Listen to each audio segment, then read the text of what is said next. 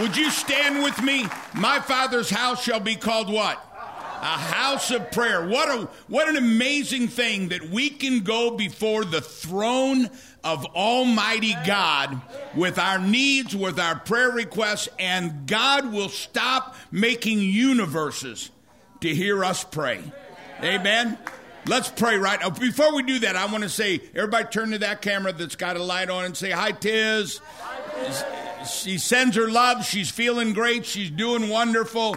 Um, keep her in prayer. We're still in the treatment, but we're walking in victory. Amen. Let's go before the Lord. Lift your hands up. Father, I ask you to bring an anointing here today because you said wherever two or three are gathered together in your name, and we are gathered together to hear the word of God, to to receive the Word of God, to act upon the Word of God, whether we're in this building or we're in our homes around the world. Father, bring your anointing, the anointing that will open our eyes and open our hearts. Give us miracles today miracles of salvation, miracles of healing, miracles of debt cancellation, miracles of financial release, miracles on our homes, our families, our marriages, miracles on our children and our grandchildren, miracles on our nation, and miracles in the world. And Father, we will give you, as we always do, all the praise and all the glory. In the name of Yeshua HaMashiach, Jesus, who is the Messiah. And everybody who's living for Jesus shouted, Amen. amen. Give the Lord a clap offering one more time. Amen. I want to ask you this morning to open your books up. I'm going to do something that I very seldom do, and I'm going to teach out of the book of Revelation. So open your books, your Bibles up to the book of Revelation chapter 13. Now, we're going to talk today about the mark of the beast and the Antichrist. Now, I want you to. Li- li- I'm, a, I'm a strange kind of pastor in that there is no way in the world that our staff can come and say, Pastor, what are you teaching for the next three months? And so they can prepare graphics and they can prepare uh, literature and they can prepare social media stuff. Because i don't know sometimes what i'm going to preach on sunday until saturday. Now i generally know and generally i'm working on it in advance but something happened two days ago that i realized I need to preach today. Something prophetic happened two days ago that I need to preach today and let us understand the Antichrist and the mark of the beast. Now, let me share something with you, and I've said this over and over again, and I, will keep saying it is that I just wrote this book, Seven Living Bible Prophecies. Seven prophecies that are happening right now. Seven. Seven is the number of God, it's the number of completion. Seven living prophecies concerning you, Israel, and the end time outpouring of signs and wonders and miracles. Now, what I'm going to share when we get to the end of this message isn't in this book. We talk about the possibility of this happening and now it's happening. Guys, listen to me. You really need to read this. There, there are things in this book. I, I, I you know, I'm doing a lot of television pro, uh, interviews and radio interviews, and they're saying this is more like, um, this is not just a faith book. This is a book of deep research, and we're gonna we show you things in here that when you read these things, you're going to realize where we are in the timing of God. I wrote this before the coronavirus. It took me about a year and a half to write this. And it is full of detail, it is full of information, it is full of revelation, and it's full of the knowledge of God that will open our eyes that we have eyes to see and ears to hear. And then, like what, John, 30 days after I finished the book, then the, everything started happening. Now I know why God and especially when you hear what just happened in two days, two days ago, now I know why God had me write this book. So I really encourage you to get it to understand where we are in Bible prophecy. All right, we've been talking about reading the signs of God, and is it time for rapture or is it time for revival? Now, at the risk of beating the same drum over and over again, I want you to remember where we are on America's calendar. Almost every great empire lasts about, and I know I've said this every week, and I'll probably say it every week until we're done with this series. Almost every great empire lasts about 250 years. Empires that ruled the world, that looked like they could never be defeated, and then at that around 250 year period, their morals collapsed, their economy collapsed, everything collapsed, and those empires no longer exist. You can go from the Babylonian Empire to the British Empire to the Greek Empire. Now, the British, the Britain still exists, Greek still exists, but they're not. They're, Rome still exists, but they're not the empires. We are right now in America 244 years old. Now, I want you to understand that we're to have eyes to see and ears to hear. I tied that in with the teaching of 2 Samuel 24. In 2 Samuel 24, there was a great plague that was released on the nation of Israel, and predominantly for two reasons. Number one is the people were acting religious, but they weren't really serving God. Now, next week, I'm going to talk about lawlessness, the great falling away. Doesn't mean churches are empty, it means churches are full of people who aren't serving God. That's next week. Lawlessness in the streets, lawlessness in the church. The second reason God brought a plague on Israel, 2 Samuel 24, is because David did a census. And he didn't do a census. A census wasn't bad. There were times once a year that God would say, Count how many people are serving me. And he would not just count the people, he would count the half shekel that came in.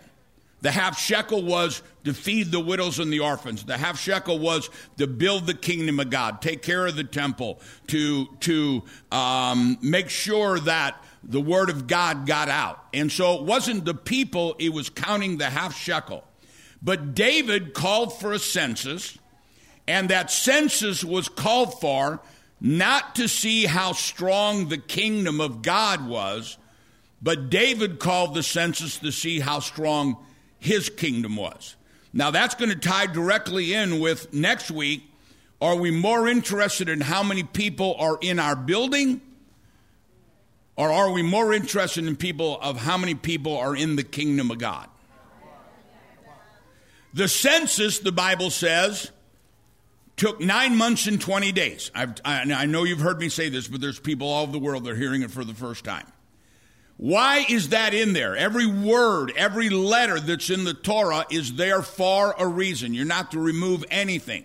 So, why does God specifically tell us nine months and 20 days? Well, basically, as most of you know, already know, this is a gestation period. It's a time from, from the time a woman is pregnant to the time she births a child.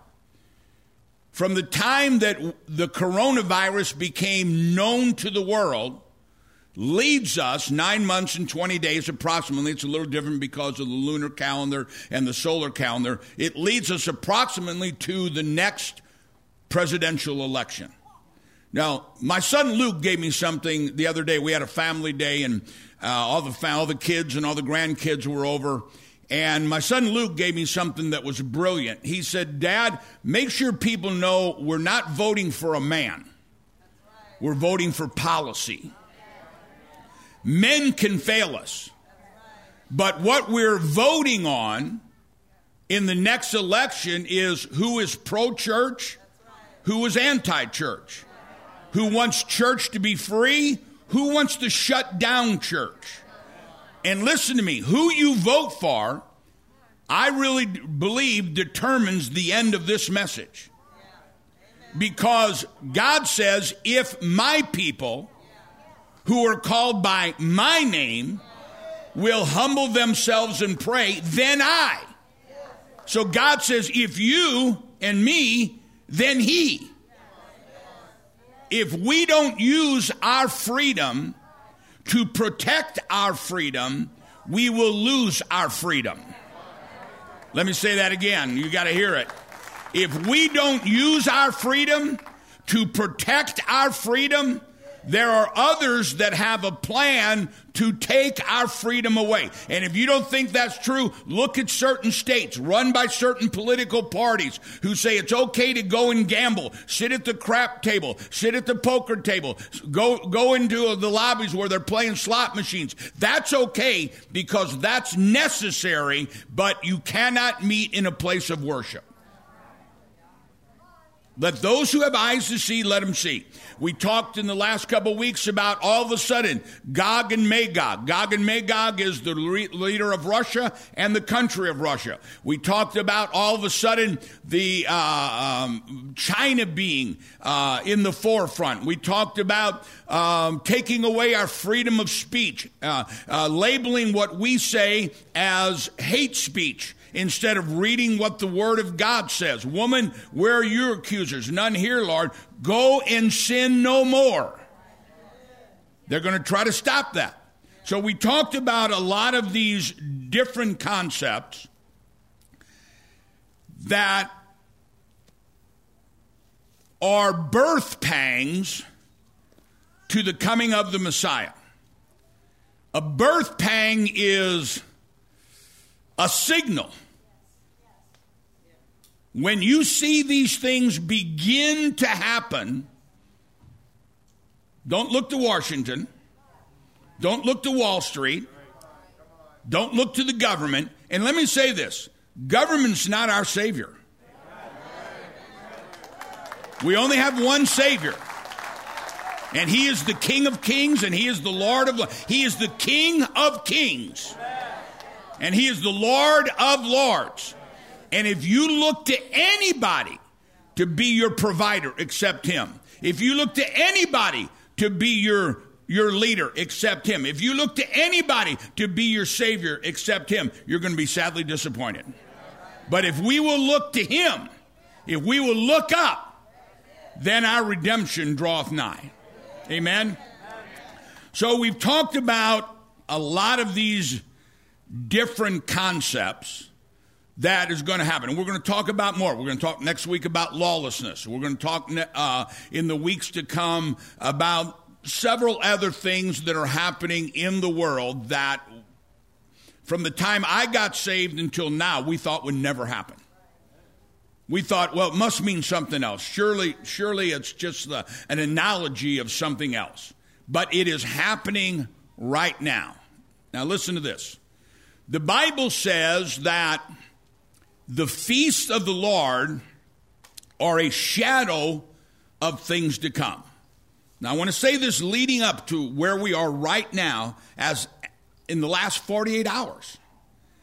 The feasts of the Lord are a shadow of things to come. Let me say this for people who've never heard this. The apostles laid hands on the sick and they recovered. But sometimes they couldn't get to them and their shadow touched them. The shadow had the same power as the real thing. That's exactly what God's word teaches us concerning the Moedims, the appointed times of God. On Passover, Passover was a shadow of Jesus Christ dying on the cross. That shadow came every year at the exact time. At the exact moment that at the temple they sacrificed a lamb for Passover, and that lamb's blood forgave all the children of Israel That shadow, that forgiveness, that blood lasted one year. But at that exact moment, not a day before, not a day after, not around that time, at that exact moment, the knife went into the lamb. Jesus was on the cross, shouted, It's finished. Boom. It went from a shadow to the real thing. Not that didn't last a year, it lasted forever and ever and ever and ever and ever.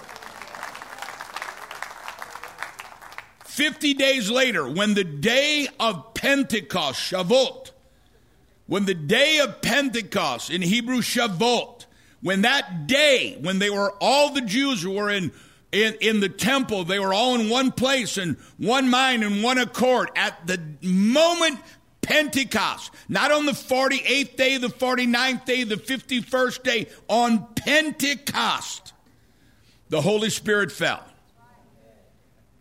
Not for a year, forever. And it is for you and your children and as many as are far off. Not just 2,000 years ago on that day. Today, you can be filled with the Holy Spirit with the anointing and the power of God that you can lay hands on the sick. You can cast out devils. You can bind the devil. You can loosen the power of God. You can. Jesus said, I've got to go. No, don't go, Lord. I've got to go. Because while I am with you, I am with you, but I will send another, and he won't be with you, he will be in you. And wherever you go, tell them the kingdom of heaven is at hand. Amen? on that exact day. Not the 49th day, not the 50th, on that exact day. So now we only have a few things left to fulfill Bible prophecy. Now, the Bible says specifically that you and I do not know the day nor the hour. We don't know that.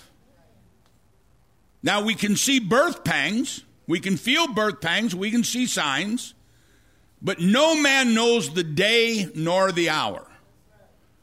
But we do know God's sequence of events. We don't know when it's going to happen, but we do know the sequence of events. On August 21st, which is how long from now? Two weeks? Next week? August 21st? in five days? In five days, we begin what's called the month of Elul. The month of Elul is the blowing of the trumpet. Blow the trumpet in Zion, Zion, sound the alarm.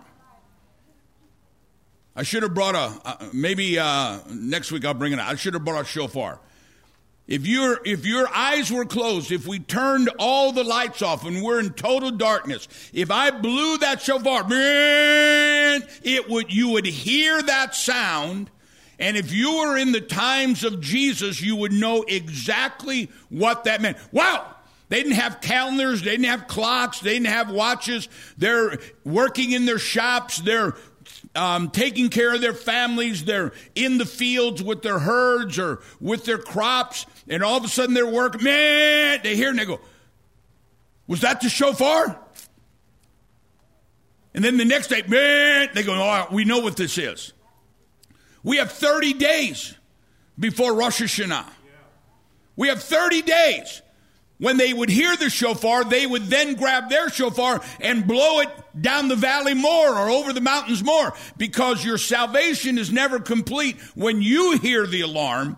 Your salvation is only complete when you pass it along to others. And that's what God is saying right now. How many of you are saved? If, if the rapture took place right now, how many of you would go?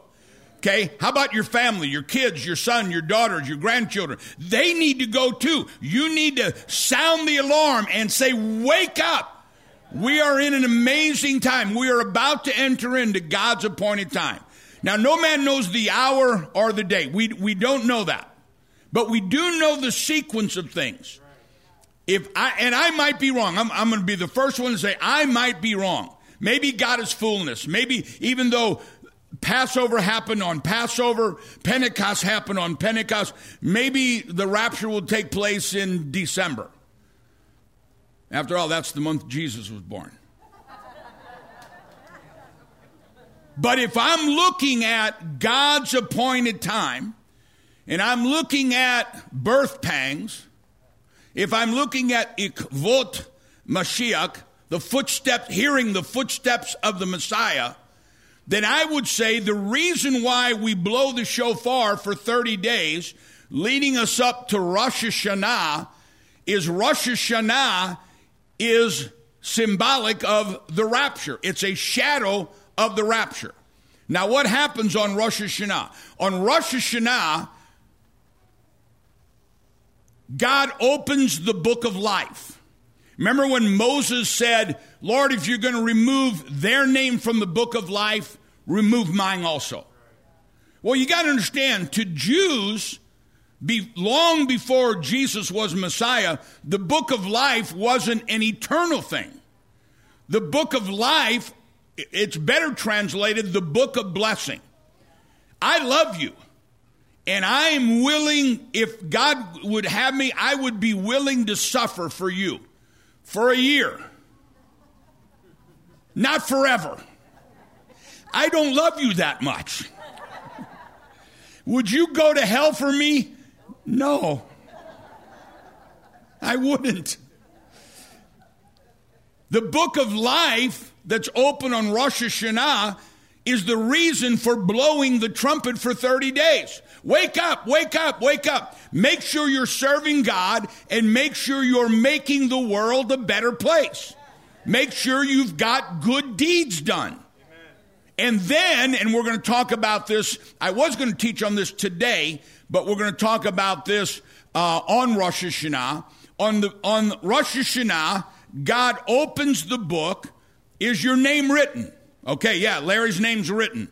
All right, what did he do this year to make the world a better place? Because I'm about to reward him for next year according to what he did this year. We're not talking about getting to heaven.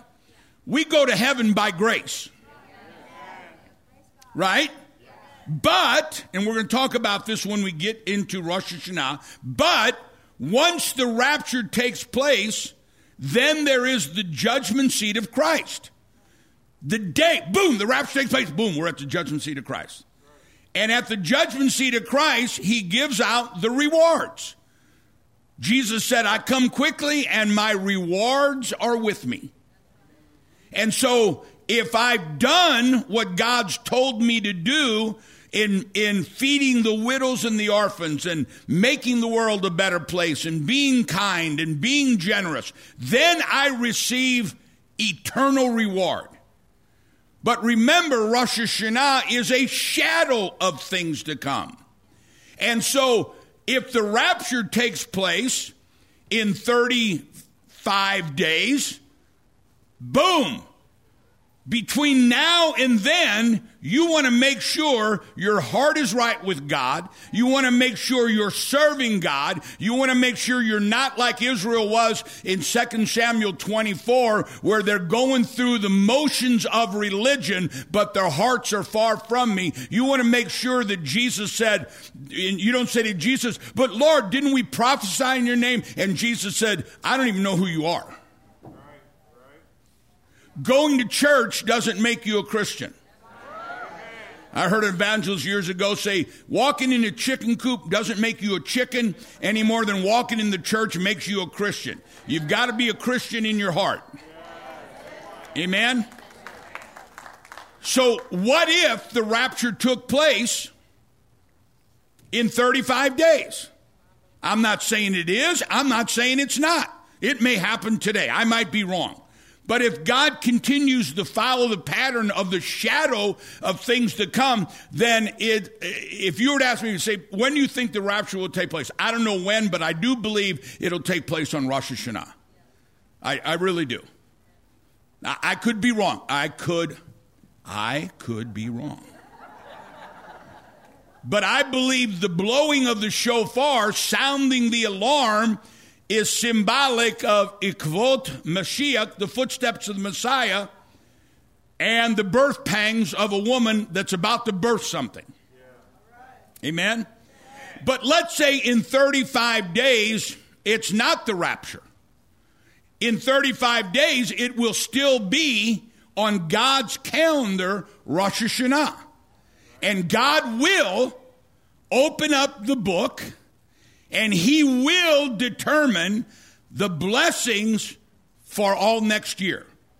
That's why the Lord says, don't worry about what you're going to eat, where you're going to sleep, what you're going to wear, but seek ye first the kingdom of God. Make sure you're right with God and his righteousness. The word righteous means that God means acts of kindness. So the next 35 days, make sure you're giving so that we can have widows and orphans. We can feed the kids in Africa. We can uh, take care of the Holocaust survivors. We can do Aliyah. And by the way, we brought a whole plane from Mexico of Mexican Jews that landed this week into Israel safe and sound, and we were a part of that. Amen. So, come 35 days, got to look and say, oh, look, they gave for Mexico. They gave for Jews. They gave for the kids in Africa. They gave for the orphanage. They did. They were kind. They helped somebody. They helped their neighbor. So God will look at this. Amen? Amen. So after the rapture, after Rosh, after Rosh Hashanah, now remember, we don't know when, but we do know the sequence. So we have 30 days of birth pangs. We have 30 days of blowing the shofar, sounding the alarm. Wake up, wake up, wake up. I believe that's what's happening right now. Even before we get into the month of Elul, God is saying through the coronavirus, God is saying through the lawlessness in the streets, God is saying through the economic crisis, God is saying to his church, make sure you wake up. Have you gotten a little lukewarm? Have you gotten a little bit lazy in serving God? Have you gotten a little bit lazy in your relationship with Jesus Christ? Wake up. I believe God is saying that. So we have 30 days of blowing the shofar. Boom. The same exact moment on God's calendar every year, Rosh Hashanah. And then Rosh Hashanah, one of the reasons why God says no man knows the day nor the hour is Rosh Hashanah actually takes two days. So we don't know if the rapture is going to be on the first day of Rosh Hashanah, midway in the Rosh Hashanah, the last day. So you have two days of Rosh Hashanah. In between those two, after the two days of Rosh Hashanah, you have seven days until Yom Kippur. Yom Kippur is the Day of Atonement. Yom Kippur, so you have the rapture, boom, Yom Kippur, seven days, and then you have Rosh Hashanah, seven days, and then you have Yom Kippur. Yom Kippur is the second coming. After the second coming, then you have the Feast of Tabernacles, the wedding supper of the Lamb. I might be wrong.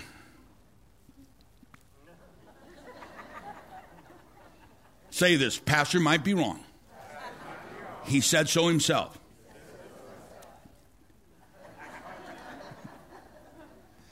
So, do you see the pattern? 30 days, waking up. God doesn't want anybody to miss the rapture. And God doesn't want anybody in 35 days to miss the blessing. It's the Father's good pleasure to give us the kingdom. Are you with me? Boom, the rapture, seven days, second coming. But the thing I want to look at in the next few minutes is what happens during those seven days if you miss the rapture, if you miss the rapture, the rapture, remember, judgment doesn't start in Las Vegas. Judgment doesn't start on Wall Street. Judgment doesn't start in Moscow.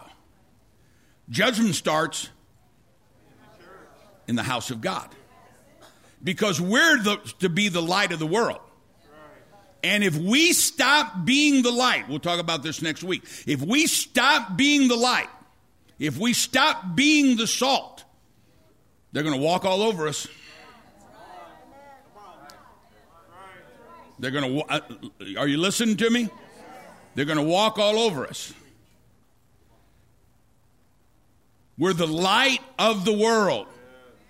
We need to let our light shine. We're the salt of the earth. We're, we're what we're what keeps the the we're what keeps the the rottenness from taking place. So the rapture is the judgment on us. If we're not serving God, and, and listen to me, none of us are perfect except his and my mother. None of us are perfect, but we don't want to be lukewarm. Come on.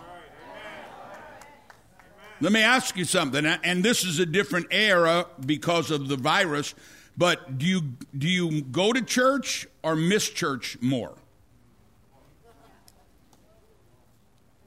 Now, this is a different time now, but let's say there was no coronavirus. Let's say we get through the coronavirus. Do you, are you in church more Sundays or out of church more Sundays? Amen? Now, you know, you know, these things aren't popular to preach, but boy, this is the time to be preaching them. All right, so we've got the 30 days of blowing the shofar. We've got the rapture. We've got Rosh Hashanah. Then seven days later, we have the second coming, Yom Kippur. And then we have the wedding supper of the Lamb. What happens during those seven days? If we, if you, if you miss the rapture, then the odds are you will either go to hell or you'll have to die for your faith.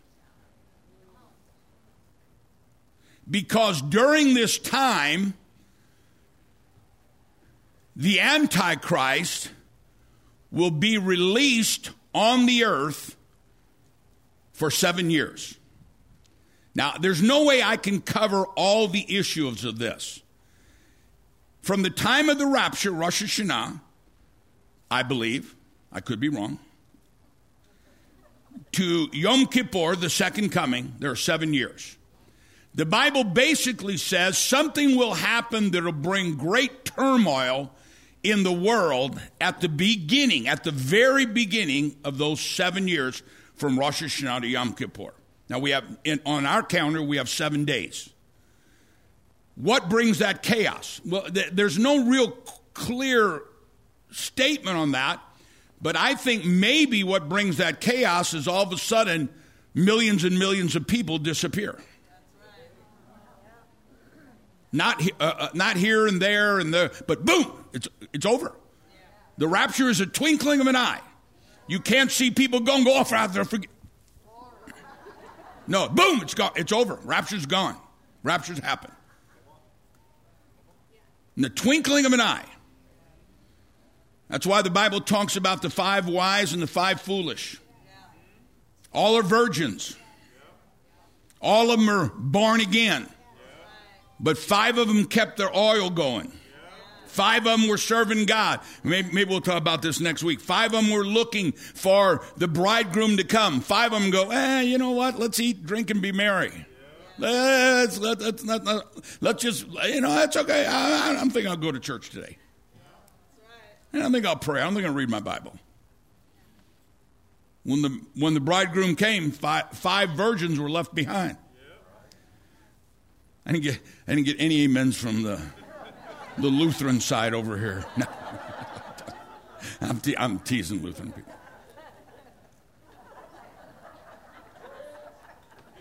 So something will bring about great chaos. I believe it's the rapture. I believe all of a sudden two will be in the field, one will be taken, one will be left behind. Two will be in bed, husband and wife. One will be taken, one will be left behind. And don't turn to your husband and say, It's you.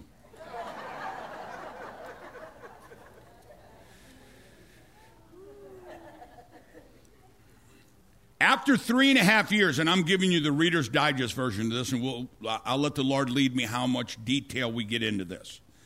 After the three and a half years, at the beginning of the seven years, there'll be somehow great chaos, worldwide chaos. Worldwide.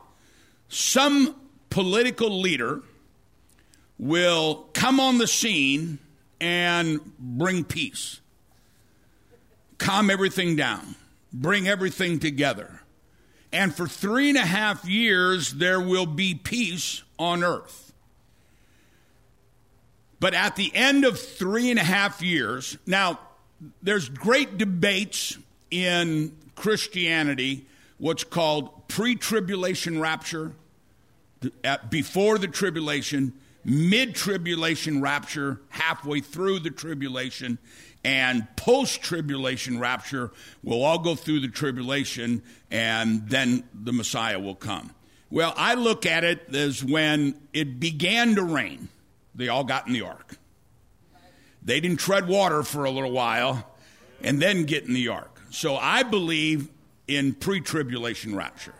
I believe when you see these things begin to happen, look up, for your redemption draweth nigh. So you have the rapture. Then you have three and a half years that looks like, man, this guy is really the Prince of Peace. But the problem with that is that after three and a half years, and I don't know how much we'll get into it today, I don't think we will get into today, then on the Temple Mount, what Daniel described and what Jesus described is the abomination of desolation. And he will show himself not as a man of great peace, but he'll show himself as the Antichrist, a man of Satan. And one of the things, and we'll talk about more as we get into this, one of the things that will happen is that he will make you take what's called in the Bible the mark of the beast. Now, we're going to get in that in a minute. But I want you to realize, because a lot of people would say, well, there's no way one person can lead the world. As a false Messiah, there's no way one person can lead the world. I won't go all the way back in history of all the people, of, of the individual men that almost conquered the whole world. But let's go back in our lifetime or some of our lifetimes to a man who a lot of people thought was the Antichrist, and his name was Adolf Hitler. And it's amazing, this evil, horrible, demonic man, amazing how many people followed him as the Savior against Jews and against the kingdom of God. Listen to the quote Hitler. Hitler offered himself as a Messiah with a divine mission to save Germany. On one occasion, he displayed a, the whip that he often carried to demonstrate that, quote, is Hitler's words, in driving out the Jews, I remind myself, I remind myself, Hitler said, of Jesus in the temple. Just like Christ, I have a duty to my people. What Christ began, he said, I will complete. Now we look at Adolf Hitler and we see him as one of the most demonic creatures that ever walked the planet. But if you miss the rapture, Hitler will look like a choir boy. Because the Bible says we know that Hitler killed six million Jews. The Bible says the Antichrist at the halfway point will murder one quarter of the world's population. Those that he doesn't murder will have to take what's called the mark of the beast. Go with me to Revelations chapter 13, verse 15.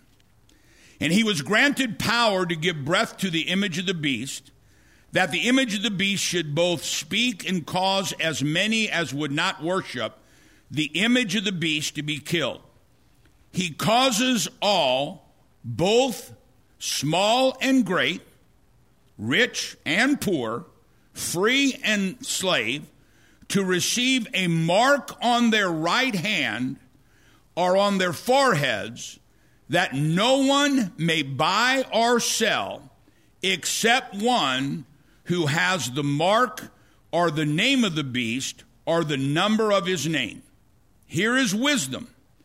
Let him who has understanding calculate the number of the beast, for it is the number of a man, and his number is 666. So the rapture takes place, and once the rapture takes place, this man of that is a false Messiah will come and settle everything down. And after he settles everything down, three and a half years, it'll look like, boy, this guy really is the Messiah. After three and a half years, on the Temple Mount, he will he will bring about the most horrible act of self worship and idolatry, abomination of desolation that the world has ever seen on the Temple Mount. On the Temple Mount. When this happens at three and a half years, you will either have to worship him, or there's a good chance that if you don't worship him, you'll have to die for your faith. And this, I, I, know we say this jokingly, but we need to understand. People say, I'll never do that. If you can't live for him now, you don't have the fortitude to die for him later. Let me say it again. If you don't have the courage to live for him now, I doubt that you'll die for him later. You either bow down and worship me and take the mark of the beast, or your children will starve, you will starve, be thrown in jail, you'll be bankrupted, you'll, you'll not be able to get medical for your babies. And if you're compromising in serving God now, I think you'll probably, most will compromise in, in for Him then. So they say that, that, that the mark of the beast you'll not be able to buy You'll not be able to sell. It will be an identity as followers of the Antichrist. And if you don't take it, then you'll face bankruptcy and starvation. Now, stay with me. I have 20 more minutes. This is the good news. But you need to be aware of this. Amen? It's like telling your child if you stick that bobby pin in that light socket. This will happen. I told you. So, what we're saying is the blowing of the shofar, Mashiach, the footsteps of the Messiah, the birth pangs are because God loves us so much, He doesn't want us to miss out on this. Amen? So you'll either take the mark of the beast or you'll face starvation and bankruptcy. It's what the scriptures say. I'm not going to read all the chapters in Revelations, everything. But what is called is a cash, that we will be in a cashless society. No credit cards, no, no dollar bills, no coins. It'll all be by a mark of the beast in your. Well, did I finish reading it? Yeah. Look at ver- chapter 14, verse 9. I've got to go quick. Then a third angel followed them, saying with a loud voice, If anyone worships the beast or his image, and receives his mark on his forehead or on his hand, he himself shall also drink of the wine of the wrath of God, which is poured out full strength into the cup of his indignation. And he shall be tormented with fire and brimstone in the presence of the holy angels and in the presence of the Lamb.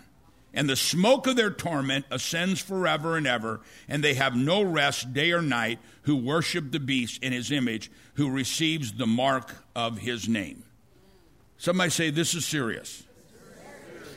Is it possible for us to become a cashless society? A banker told a friend of mine a, a pastor asked him this How long would it take for us to become a cashless society? You know what the banker said? The guy owns the bank? Overnight. And this pastor friend of mine said, You mean like a few months? He goes, No. You go to bed, you wake up where your cash is worth nothing. Is that possible to happen? Fortune magazine says many advocates for going cashless re, um, believe that the paper dollar's time is nearly up. Now, there's a lot of reasons why the government would say to us we need to be a cashless society. CNN reports India has removed 86% of all cash from their society. Now they plan on eliminating credit cards, debit cards, ATM cards.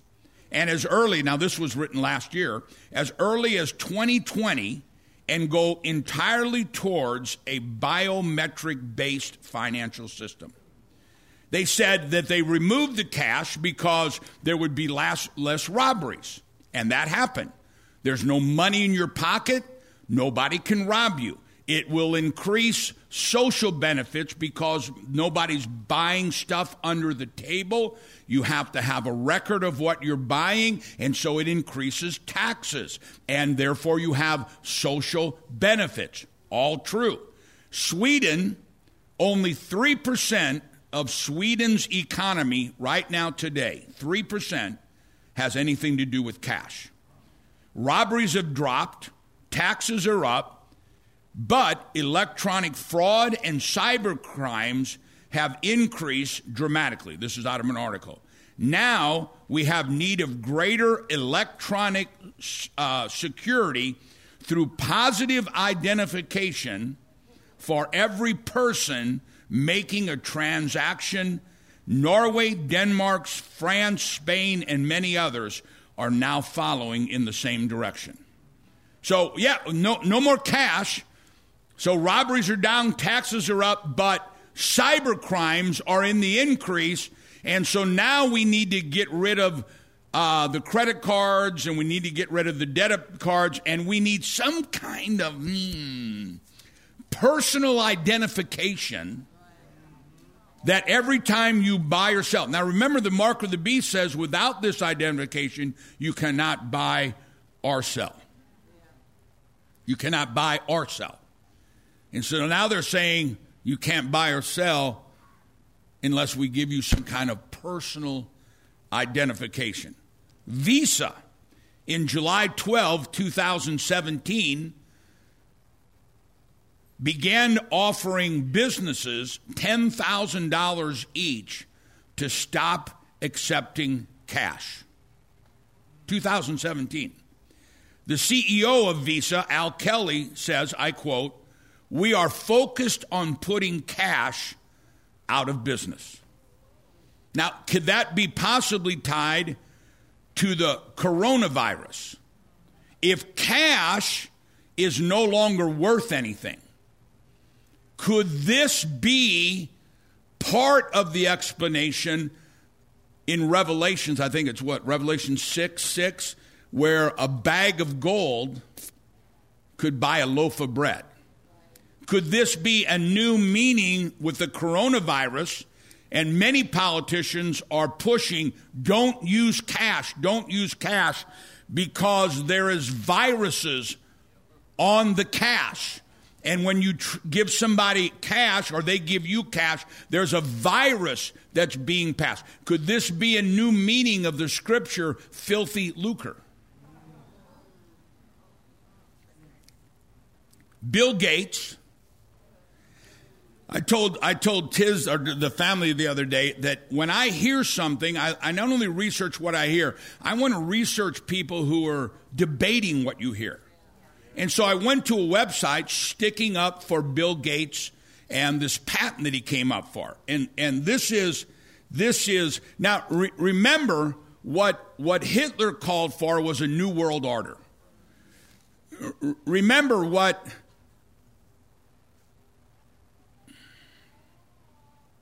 The United Nations wants is a new world order. What the World Health Organization wants is a new world order. A new world order would be run by one government, one man, one religion, and one economic system. That's the way it works. So this is this is an article that I want to read, sticking up for. Well, I'm getting tons of messages. Keep preaching. I will. Listen to this. This is people sticking up for Bill Gates. There is a genuine patent that Microsoft has applied for in 2019. Gee, what a. Bill Gates, World Health Organization, and China and the coronavirus are all connected. Everybody, everybody knows that. Right? I saw, I saw on 60 Minutes that Bill Gates, Fauci, Fauci, Fakey, um, I saw where they had a meeting three months before the coronavirus, planning for the coronavirus. I saw it on 60 Minutes. And they said, How can you explain that? They go, Just a coincidence. But in my Bible, there's no word for coincidence. So listen to this. This is what they're saying. There is a genuine patent Microsoft has applied for in 2019, and the number of this patent is WO, World Order, in my opinion, slash 2020 slash 060606. The application does mention, now this is, they're sticking up for their company, does mention technology allowing for people's activity to be monitored in exchange for cryptocurrency. but there is no mention of implanted chips. So they say, yes, we do. You know, if they're giving me a new phone number and my new phone number has 666 on it, I'm changing it. If I move and, so, and, and the address is 666 Satan Place, I'm out of there. and yet you're going to have a patent that says 666? Now, either you're just it, tremendously naive or tremendously confident. But they do say that this patent is a technology allowing for you, your activity, to be monitored in exchange for currency, cryptocurrency. In other words, from what I understand, and I don't understand at all. I'm not. I'm not a. Cons- I, you know. I'm. I. I run from conspiracy people. But golly, guys, this is pretty weird.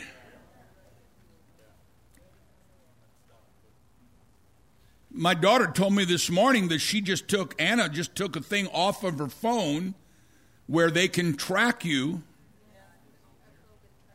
A COVID tracker.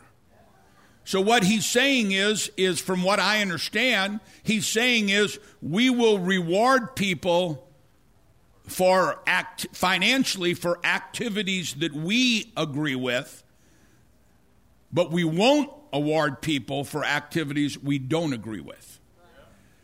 So maybe going to the casino you get a reward, but going to church you don't. I don't know. But they do admit that this is there. Now, here's the reason nine minutes. Here's the reason I decided to teach this today. This cannot happen without the Antichrist. The mark of the beast cannot happen without the Antichrist being at the Temple Mount. Now, I'm going to say this very quickly, and I can get you more information on that. A lot of people say, well, this means that it's a long way off because if you read the description of the temple, the third temple, this thing is huge. It would take years and years and years to build it. Let me say this very quickly. The third temple will not be built until Jesus returns. Now, where people get confused is out of Daniel chapter 9 and the book of Ezra. The Bible says that when Israel left Babylon and rebuilt the second temple, that before they ever put one brick into the second temple, they already were deal- doing daily sacrifices. Now, Daniel says when the Antichrist comes in the abomination of desolation, he will stop daily sacrifices.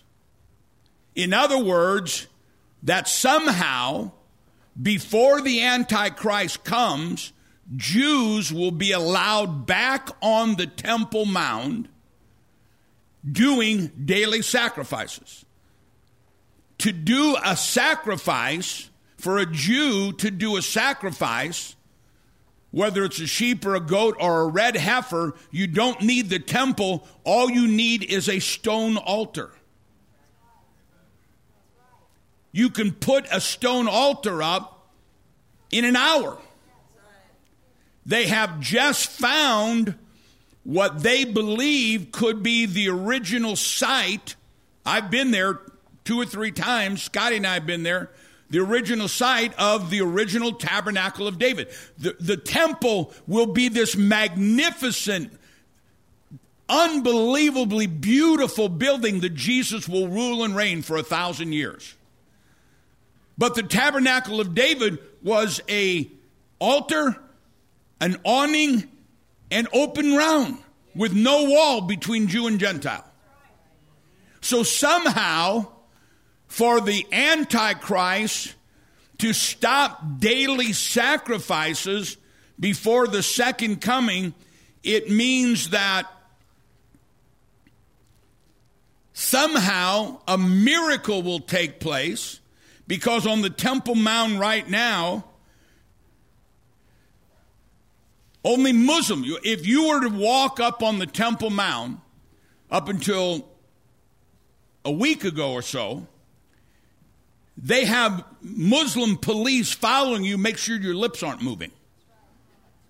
Because no one's allowed to pray up there except Muslims. But a couple weeks ago, for the first time, they pulled an Israeli flag out and waved the Israeli flag and they let him go. Hmm.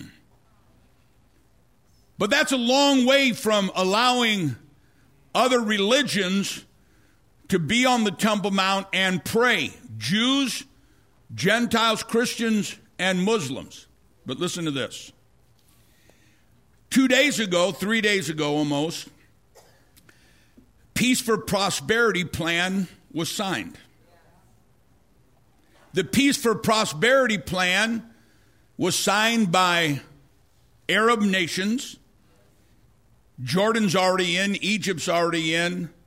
The uh, AUE just signed, and I've been getting phone calls for the last 24 hours from people, huh? What did I say? Oh, UAE, United Arab Emirates. And I've been getting phone calls from people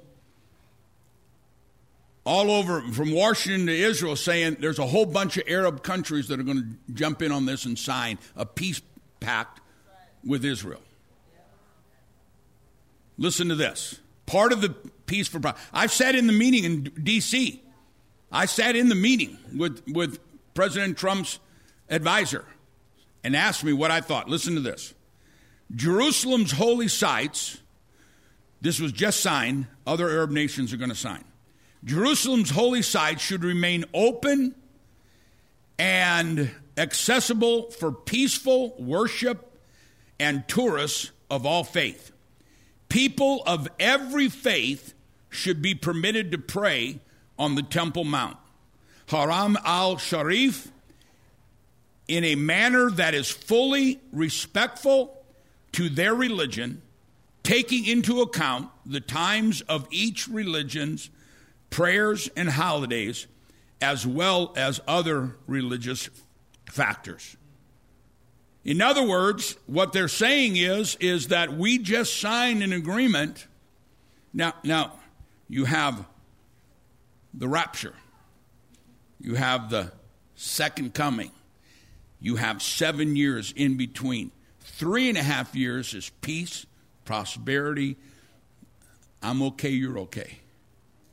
Three and a half years after, the Bible says the Antichrist stops Jews and Christians from worshiping.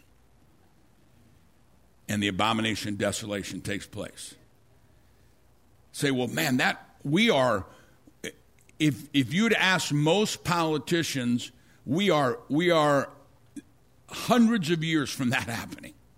It happened two days ago. Say, well, Pastor, what do you think that means? I'm going to tell you.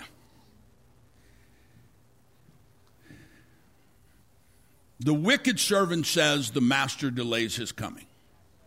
The wicked servant says the master delays his coming. So I'm telling you that the master could come today. But if he gives us if we if we I, you know and I know I'm going to get I'll, I'll get all kind of theological letters and everything. Nobody knows the day or the hour. Nobody knows. But we do know the sequence of things to happen. They are shadows. We have it we've had them for thousands of years, the shadows. So all of a sudden I I believe you're going to start seeing. I think there's going to be a little bit of delay. There's going to be a little bit of time. Uh, I believe by Rosh Hashanah, you're going to see Jews praying up on top of the temple. I think you're going to see so many. I, get, I think you're going to see Arab nations. I think uh, um, uh, you're going to see them joining up and saying, you know, it's time for we have peace. I think uh, it's part of the oil deal. It's part of the uh, uh, uh, realizing Iran's the enemy, not Israel. I think you're going to see this, and I think we're heading into some real times of peace. Do you think this is the beginning of the Antichrist? It could be. But if I take the nine months and 20 days, which launches us to the next election, and I believe if God's people will humble themselves and pray, and we get not a man, well, I don't like the man. I, we're talking about not a man, we're talking about policy. We're talking about pro God, pro church, pro Israel, pro economy, pro America. If we get, then I believe. And you know what? If, if you know, I, am going to say this: if if you don't like me saying this, you're not gonna, you're not going to like me tomorrow either. So, uh, so I might as well say it. But we have some people that want the church to go away, want morals to go away. We have some people that want the church to have freedom, separation of church and state, keep the state out of our business. So I believe that what we just saw 48 hours ago is a sign. I don't know that it's the sign of the end. I believe it's the sign that we're about to head. You know, and I brought this up in the back, and I think Scott or Donnie or one of the guys said, you know, Pastor, three and a half years ago, you prophesied that we were going to have seven years of fat. And we've had seven years, we've had three and a half years of fat until the coronavirus hit.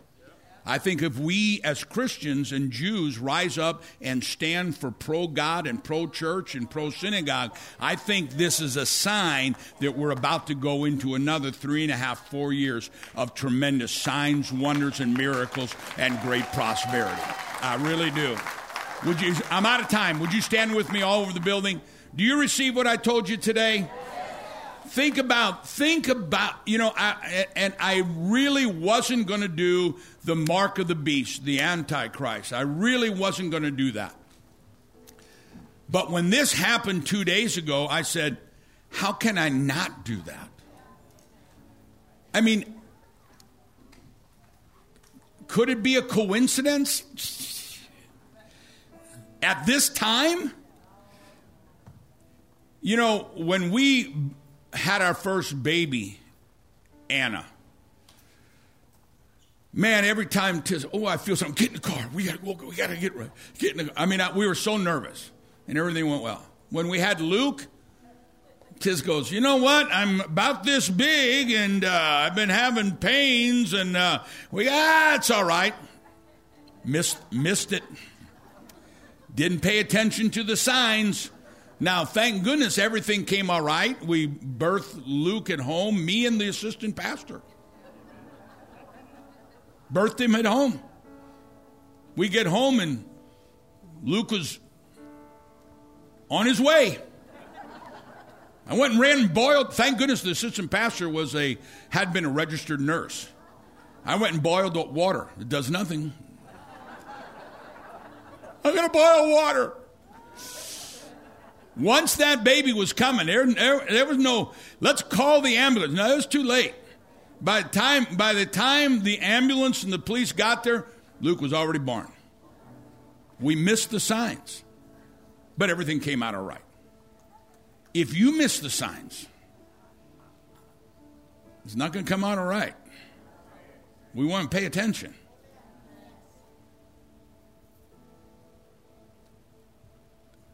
What's the answer? Let me, let me read one more scripture to you. I'm already two minutes over, but that's why we're doing one service. Behold, I looked, and behold, a lamb standing on Mount Zion, and with him 144,000, having his father's name written on their foreheads. Everything God does is spiritual and it's physical. Someday, the government will put a mark on your forehead or on your hand, and you can't go into Kroger, you can't go into Lowe's, you can't go into the dentist, you can't get gas unless they scan you for that mark. You say, oh, Pastor, they, they would never get to that, that point where they're scanning us.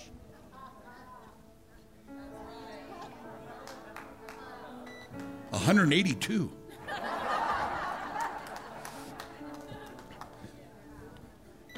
It's a precursor. This is a test. How many of us are so used to now going, 97.3. They'll do it. But the key is that you have not the mark of the beast on your forehead, but you have the name of God in your heart. That's the key.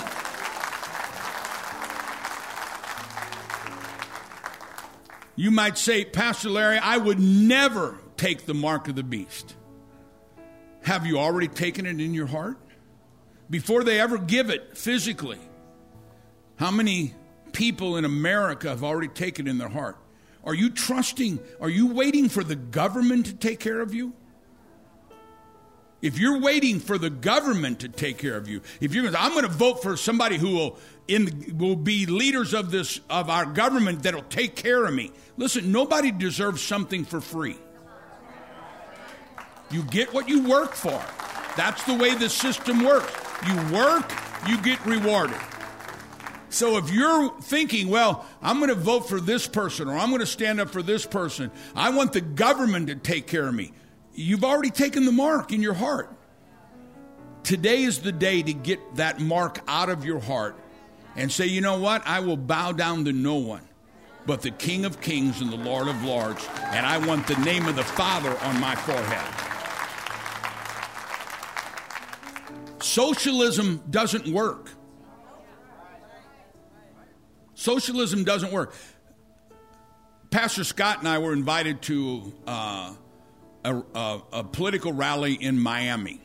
And we went there, and when we landed, we had an Uber driver pick us up to take us uh, to our hotel, and he happened to be a Cuban, a man born and raised in Cuba. And so we're in there making conversation, and I said to this man, I said, um, uh, Are Cubans uh, going this way or that way. And he, you know, was giving us the politically correct, I, I, I get a tip at the end of this ride answer. And we told him how we felt. And he said, I'm going to tell you something. He said, My father spent most of my life in prison because he believed in, uh, uh, he, he stood against socialism. He said, I was raised on dirt floors no running water, never had a television, never had a radio, because my father was in prison because he stood against Castro and socialism. He said, when he got out of prison, my father got us into America. He said, I'm a working stiff. He said, I'm a working stiff. He said, I work three jobs, but I have a daughter who's in medical school, and I have a son who is a lawyer. He said, That's the American dream. Nobody gave it to us, we worked for it. Amen? We need to make sure we're ready for the rapture. And if the rapture doesn't come, we need to make sure we're ready for revival. Either way, if we're lukewarm, if we're not serving God, if we're not born again, we're going to miss the rapture or we're going to miss the revival. Things are going to change. Come November, there's a birthing. Isn't it amazing? November comes right after the wedding supper of the Lamb.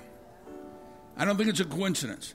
I'm not, I'm not saying that we need to join this political party or that political party. I'm saying we need to start living for God, standing for God, being what God wants us to be according to His word, and trust Him as Jehovah Jireh, our provider. We need the name of God on our foreheads, not the mark of the beast. Amen. I'd like to have every head bowed, every eye closed, no one looking around. Forgive me, I'm, I'm eight minutes over. You're here right now, and, and if you're watching by stream or by television, God is speaking to you also. Maybe you're here today and you say, Pastor Larry, I've never been born again, or I have been born again, but I've, I've, I've kind of gotten lukewarm. And you know what? I am waking up. I'm realizing, man, the, the, things are about to change. And I thank God He loves me so much that He's allowed me to hear the truth and see what's about to happen. He's calling us in. He's, he's, he, it's because He loves us so much. More than any father could love a son, more than any mother could love a child. God loves us so much. As our heads are bowed and our eyes are closed, no one's looking around. You're here right now. You say, Pastor Larry, I need to give my life or rededicate my life to the kingdom of God. I have not really been serving God, but I need to begin to live for God right now. It is a wake up call.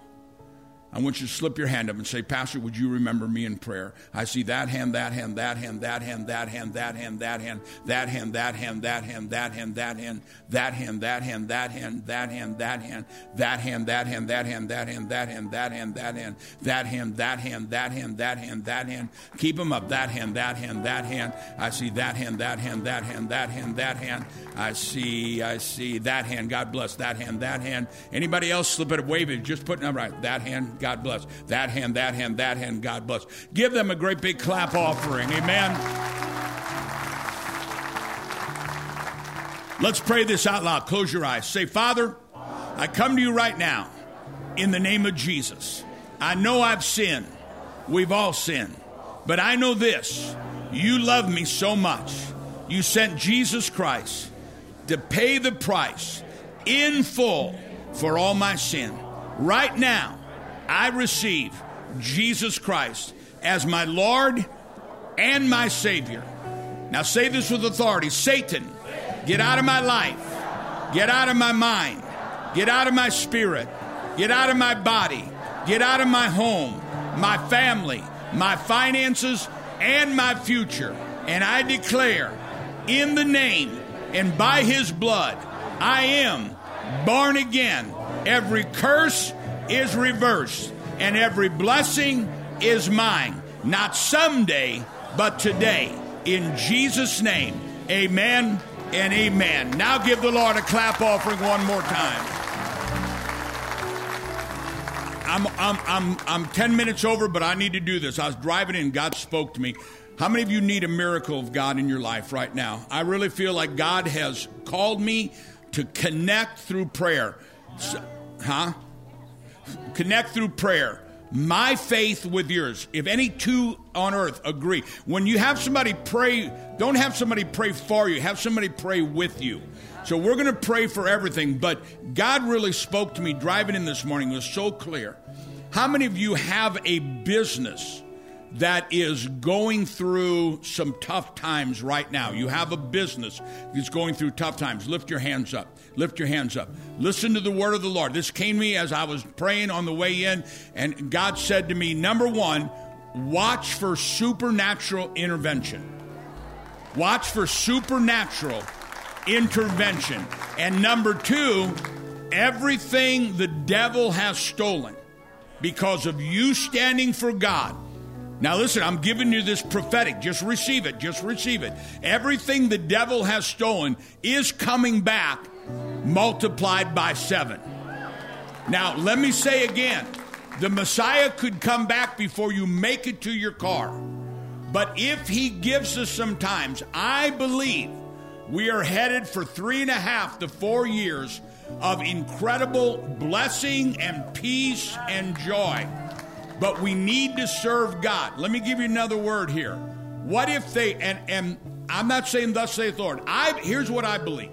I, be, I believe, and I'm not saying thus saith the Lord, as Paul said, this is Paul speaking, this is Larry speaking.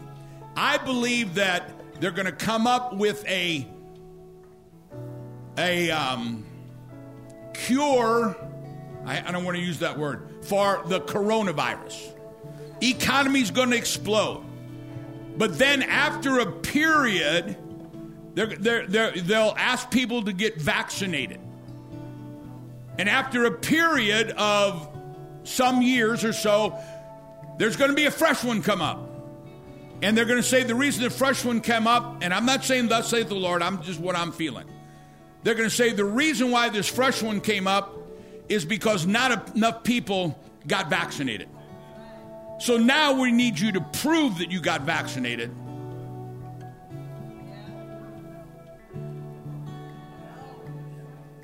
So I'm saying the Messiah could come back before we make it to our cars. Amen? You all agree? But if he doesn't come soon, serve him with our don't miss the rapture. And if the rapture doesn't come, don't miss the revival. Because our best really is yet to come. I read the end of the book. We really do win. If you receive that, give the Lord a clap offering. Amen.